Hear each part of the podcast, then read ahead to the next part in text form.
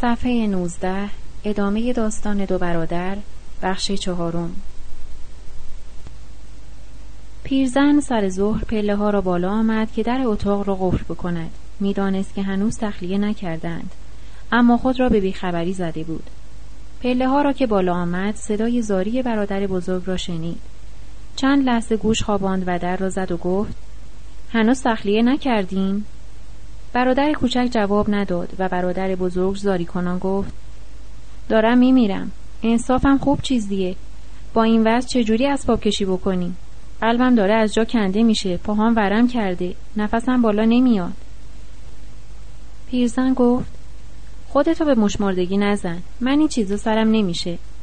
برادر بزرگ گفت به خدا به پیر به پیغمبر دارم میمیرم. پیرزن گفت به من چه مربوطه؟ تو که همیشه خدا مریض هستی. برادر بزرگ نالید و برادر کوچک که خون خونش را می‌خورد شروع به راه رفتن کرد. گاهی به در اتاق و گاه برادر بزرگ را نگاه می‌کرد. چشمهایش دودو می‌زد و می‌خواست برادر بزرگ را بلند کند و به کله پیرزن بکوبد و هر دو را به درک اسفل بفرستد. پیرزن با خود گفت اگه مریض باشه خدا رو خوش نمیاد که بیرونشون بکنن. و دو سه پله پایین رفت.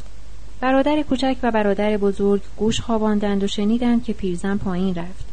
برادر بزرگ ناله هایش را تمام کرد. پیرزن روی پله ها به شک افتاد و پیش خود گفت نکنه کلک می‌زنه. دوباره بالا آمد و پشت در ایستاد. صدای ناله از توی اتاق شنیده می‌شد. ضربه دیگری به در زد و خیلی جدی گفت هرچه زودتر باز خوب بشیا برادر بزرگ فریاد زد خیلی خوب. پیرزن پله ها را پایین رفت و برادر بزرگ برای اینکه کارها خراب نشود از جا تکان نخورد. پنج شبانه روز به همین منوال گذشت و برادر بزرگ در 24 ساعت دو بار بیشتر از جا تکان نمی‌خورد. زیر پتو خوابیده بود و تون تون کتاب می‌خواند و چنان حرسی برای مطالعه پیدا کرده بود که از هوای تخم شکستن هم افتاده بود. دم ظهر آخر شب که پیرزن خواب می‌رفت و خورناسهش تمام ساختمان را میلرزاند آهسته بلند می‌شد و برای خوردن نان و کالباس بیرون می‌رفت کفشهایش را دست می گرفت و وقتی می‌خواست از در حیات رد شود چکش زنگی را که پیرزن بالای در آویخته بود توی مش می گرفت و زنگ را بالا می برد تا پیرزن متوجه باز شدن در نشود و دوان دوان تا سر کوچه می رفت و ساندویچ کالباس را سق می زد و نگاهی به بسات روزنامه فروش ها می کرد و سیگاری می گرفت و با عجله بر می گشت و جلوی در کفشهایش را از پا در می آورد. چکش زنگ را به دست می گرفت و بلند می کرد و وارد حیات می شد و با احتیاط پله ها را بالا می آمد. در تمام پنج شبانه روز گیر پیرزن صاحبخانه نیفتاده بود. هرچند که مستجر پایینی چند بار او را دیده بود و بی صدا خندیده بود. اما برادر بزرگ دلواپس نشده بود و اطمینان داشت که هیچ وقت لش نخواهد داد. پیرزن هر روز با سر و صدا بالا می آمد و تهدید می کرد و انگوش می جنباند. اما برادر کوچک همیشه با سگرمه های در هم با تو تا تخم مرغ و نصفی نان سنگک می آمد و نیمرویش را می خورد و آرامشی را که در منزل پیدا شده بود با فوش و ناسزا در هم می ریخت. و حرفای پیرزن را تکرار می کرد که هرچه زودتر باید خانه پیدا بکنی اسباب کشی بکنی و تا کی می خواهی زیر لحاف بخوابی و فوش بخوری. غروب روز پنجم پیرزن بالا آمد و در را زد. و بی آنکه منتظر جواب شود در را باز کرد. مرد کوتاه قدی را که کیف کوچکی در دست داشت همراه خود آورده بود. برادر کوچک هنوز نیامده بود. برادر بزرگ با چشمان متعجب به پیرزن و مرد تازه وارد نگاه کرد. چه اتفاقی افتاده بود؟ پیرزن بیان که لب باز کند با حرکت دست برادر بزرگ را نشان داد. مرد کیف به دست با قیافه مطمئنی به برادر بزرگ لبخند زد. برادر بزرگ کتابی را که بغل دستش بود برداشت و بی به آن دو مشغول مطالعه شد. پیرزن رو به مرد کرد و گفت آقای دکتر خواهش می‌کنم خوب معاینش بکنی. اگه مریض بود که هرچه زودتر معالجش بکنی. اگر مریض نیست فوری به من خبر بدین. دکتر سری تکان داد و جلو آمد و نزدیک برادر بزرگ نشست و کیفش را باز کرد. گوشی و اسباب فشار خون و آینه پیشانی و درجه تب و چکش و مقداری لوله آزمایش و یک مشت کاغذ بیرون آورد و با چهره مهربان به برادر بزرگ گفت چتونه آقا؟ برادر بزرگ جواب نداد و همانطور مشغول ورق زدن کتاب شد. دکتر گفت کسالتی دارین؟ برادر بزرگ آهسته گفت آره. دکتر گفت چه کسالتی؟ برادر بزرگ گفت دارم میمیرم. دکتر سری تکان داد و گفت بسیار خوب. بفرمایین ببینم چتونه. برادر بزرگ گفت می‌خواین چیکارم بکنین؟ دکتر گفت می‌خوام معاینتون بکنم. برادر بزرگ گفت که چی بشه؟ دکتر گفت که معالجه بشین. برادر بزرگ گفت شما کی هستین؟ دکتر گفت من دکترم آقا. و با اشاره دست وسایل طبی زیادی را که از کیف بیرون آورده بود نشان داد. برادر بزرگ گفت کسی شما رو نخواسته. دکتر گفت من سر خود که نیومدم. این خانم اومدن سراغ من. برادر بزرگ گفت کار بی خودی کردن. کسی بهش نگفته بود این کارو بکنه.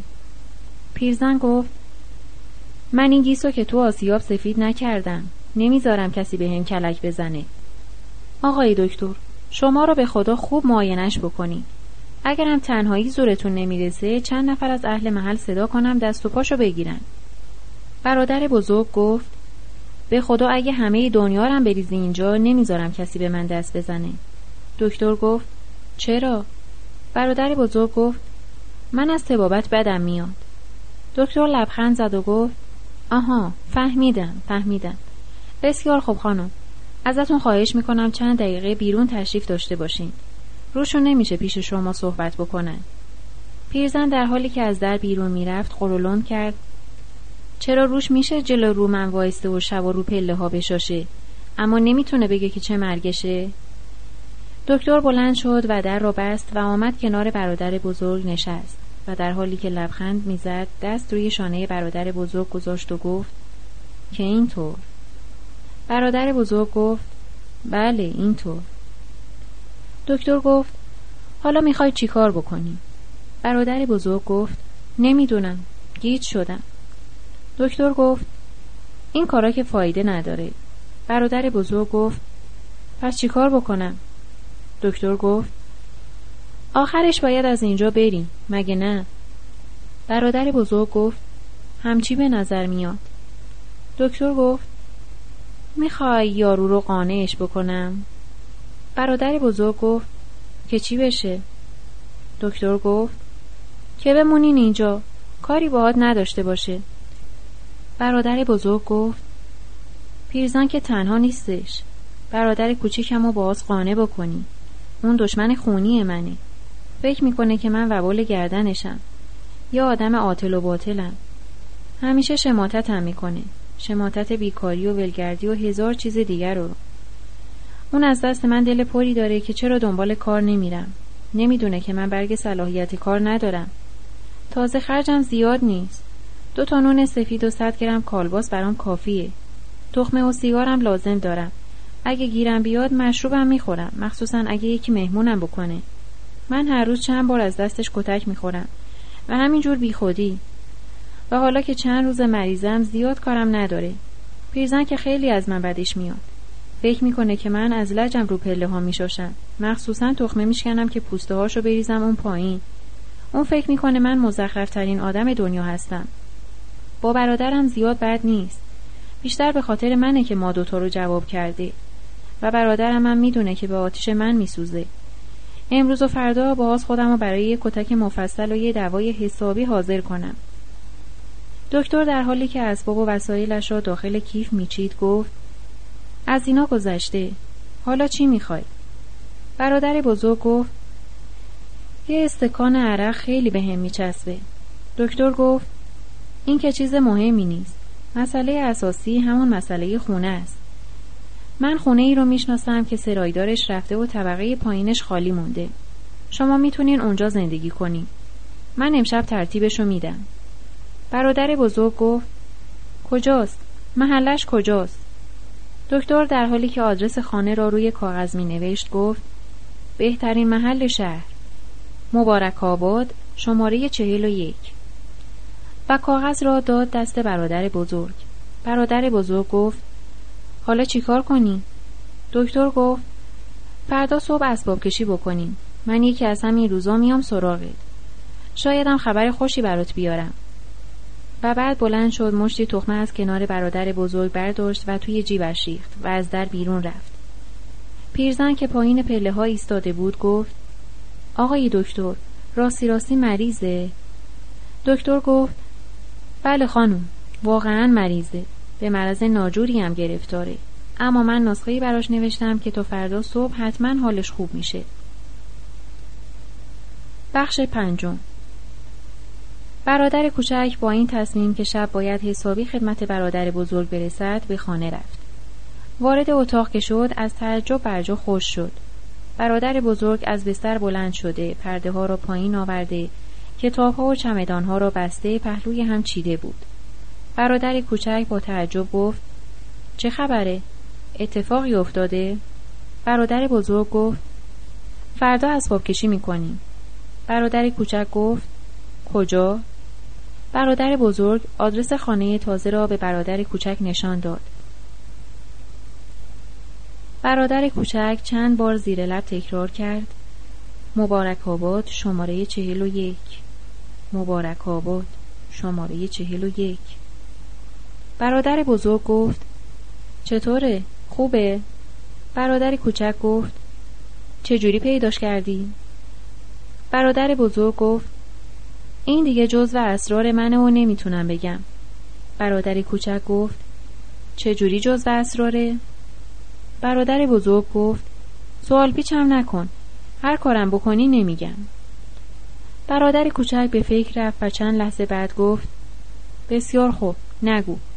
اما من باید تمام این اسباب و اساسیه رو بازرسی کنم. مخصوصا چمدونایی تو رو بگردن. چون دیگه حاضر نیستم تو خونه تازه توی کسافت زندگی بکنم. و دست کرد چمدانی را که دم دستش بود برداشت و باز کرد. چمدان پر از کتاب بود و روی کتاب ها تنابی را حلقه کرده گذاشته بودند. برادر کوچک پرسید این دیگه چیه؟ برادر بزرگ گفت دستش نزن اون تناب داره یکی از بچه ها به هم بخشیده. برادر کوچک تناب را از پنجره عقبی توی خرابه انداخت و گفت هر وقت معمور شربانی یا جلاد زندان شدی اون وقت من یکی بهترشو برات می‌خرم و چمدان دوم را باز کرد چمدان دوم هم پر از کتاب بود و بغلی بزرگی را توی پارچه سیاهی پیچیده کنار کتاب ها گذاشته بودند. برادر کوچک سر بغلی را باز کرد و بو کرد. مایه غلیزی توی بطری بود که بوی بادام تلخ و نفتالین می‌داد. برادر کوچک به برادر بزرگ گفت لابد اینم شیشه شوکرانه آره. و بغلی را دوباره پیچی توی پارچه سیاه و انداخت توی خرابه و چمدان سوم را برداشت و باز کرد. چمدان پر تخمه بود و روی مقوایی به خط برادر بزرگ نوشته شده بود ذخیره برای روزهای آینده مرداد ماه سی و دو. برادر کوچک تکرار کرد روزهای آینده. کدوم روزهای آینده؟ و چمدان را برداشت تا از پنجره بیاندازد توی خرابه که برادر بزرگ پرید و دستش را گرفت و داد زد این کارو بکنی بیشرفم اگه عینک تو خورد نکنم. برادر کوچک چمدان را گذاشت روی میز و گفت چه غلطا؟ و مشتش را بالا برد که به حساب برادر بزرگ برسد. برادر بزرگ هم پرید طرف او. هر دو با هم گلاویز شدند و چنان بزن بزنی راه انداختند که تمام خانه به لرزه درآمد. و چند لحظه بعد پیرزن و مستجر طبقه پایین بالا آمدند و تهدید کردند که اگر دست از دعوا بر ندارند پاسبان گشت را صدا خواهند کرد. و برادر بزرگ که زیر لگد برادر کوچک به خود میپیچید با فریاد گفت به شما چه؟ حق کتککاری هم تو این خونه نداریم؟ بخش ششم. صبح روز بعد اسباب کشی کردند. به خانه شماره چهل و یک کوی مبارک آباد. منتظرشان بودند. دو اتاق تو در تو با یک پنجره کوچک چند پله پایین تر از سطح زمین برادرها را بلعید. اساسیه و چمدانها را اطراف زباله هایی که در اتاق عقبی جمع شده بود چیدند و نشستند و سیگاری چخ کردند. برادر کوچک گفت از همین حالا که هنوز جابجا نشدیم قسم بخور که عوض بشی و خودتو از این وضع نجات بدی و دنبال کار بری. محض خاطر منم شده این کارو بکن. پیرمردی آمد و سوراخ سنبه های خانه را به آن دو نشان داد هیچ کجای خانه خوشایند و راحت نبود رطوبت از دیوارها بالا رفته بود و بوی نموری و زنگ آهن و مرگ موش از همه جا شنیده می‌شد. تنها حیات بزرگ خانه حالتی داشت با باغچه‌ای پر از گلهای لیمویی و ارغوانی و حوز کوچکی که مثل چشم مرده به آسمان خیره بود.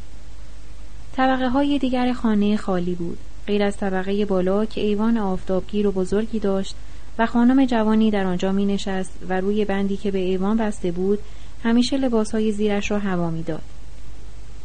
دو طرف خانه خرابه بود و طرف دیگر خیابان خاکی وسیعی که بلدوزرهای قرازه‌ای آلوده به گرد و خاک مثل پش خاکی ها در هم لولیدند و معلوم نبود به چه کاری مشغولند. در انتهای خیابان خاکی قبرستانی بود با سنگ قبرهای بسیار بزرگ و همه سر پا و هر کدام قد یک آدم بزرگ و از دور چنین به نظر می رسید که جماعتی در آنجا به نماز ایستادند. برادر بزرگ همان ساعت اول تصمیم گرفت که در اولین فرصت به تماشای قبرستان برود. با خودش گفته بود روزهای پنجشنبه و خیرات شکمی از عزا در میارم. خرما و حلوای مفصلی گیرم میاد و روزهای دیگه هم می‌تونم اونجا با خودم خلوت کنم. شایدم یه روزی جنازه پیرزن رو بیارن اونجا و من دلم خنک بشه.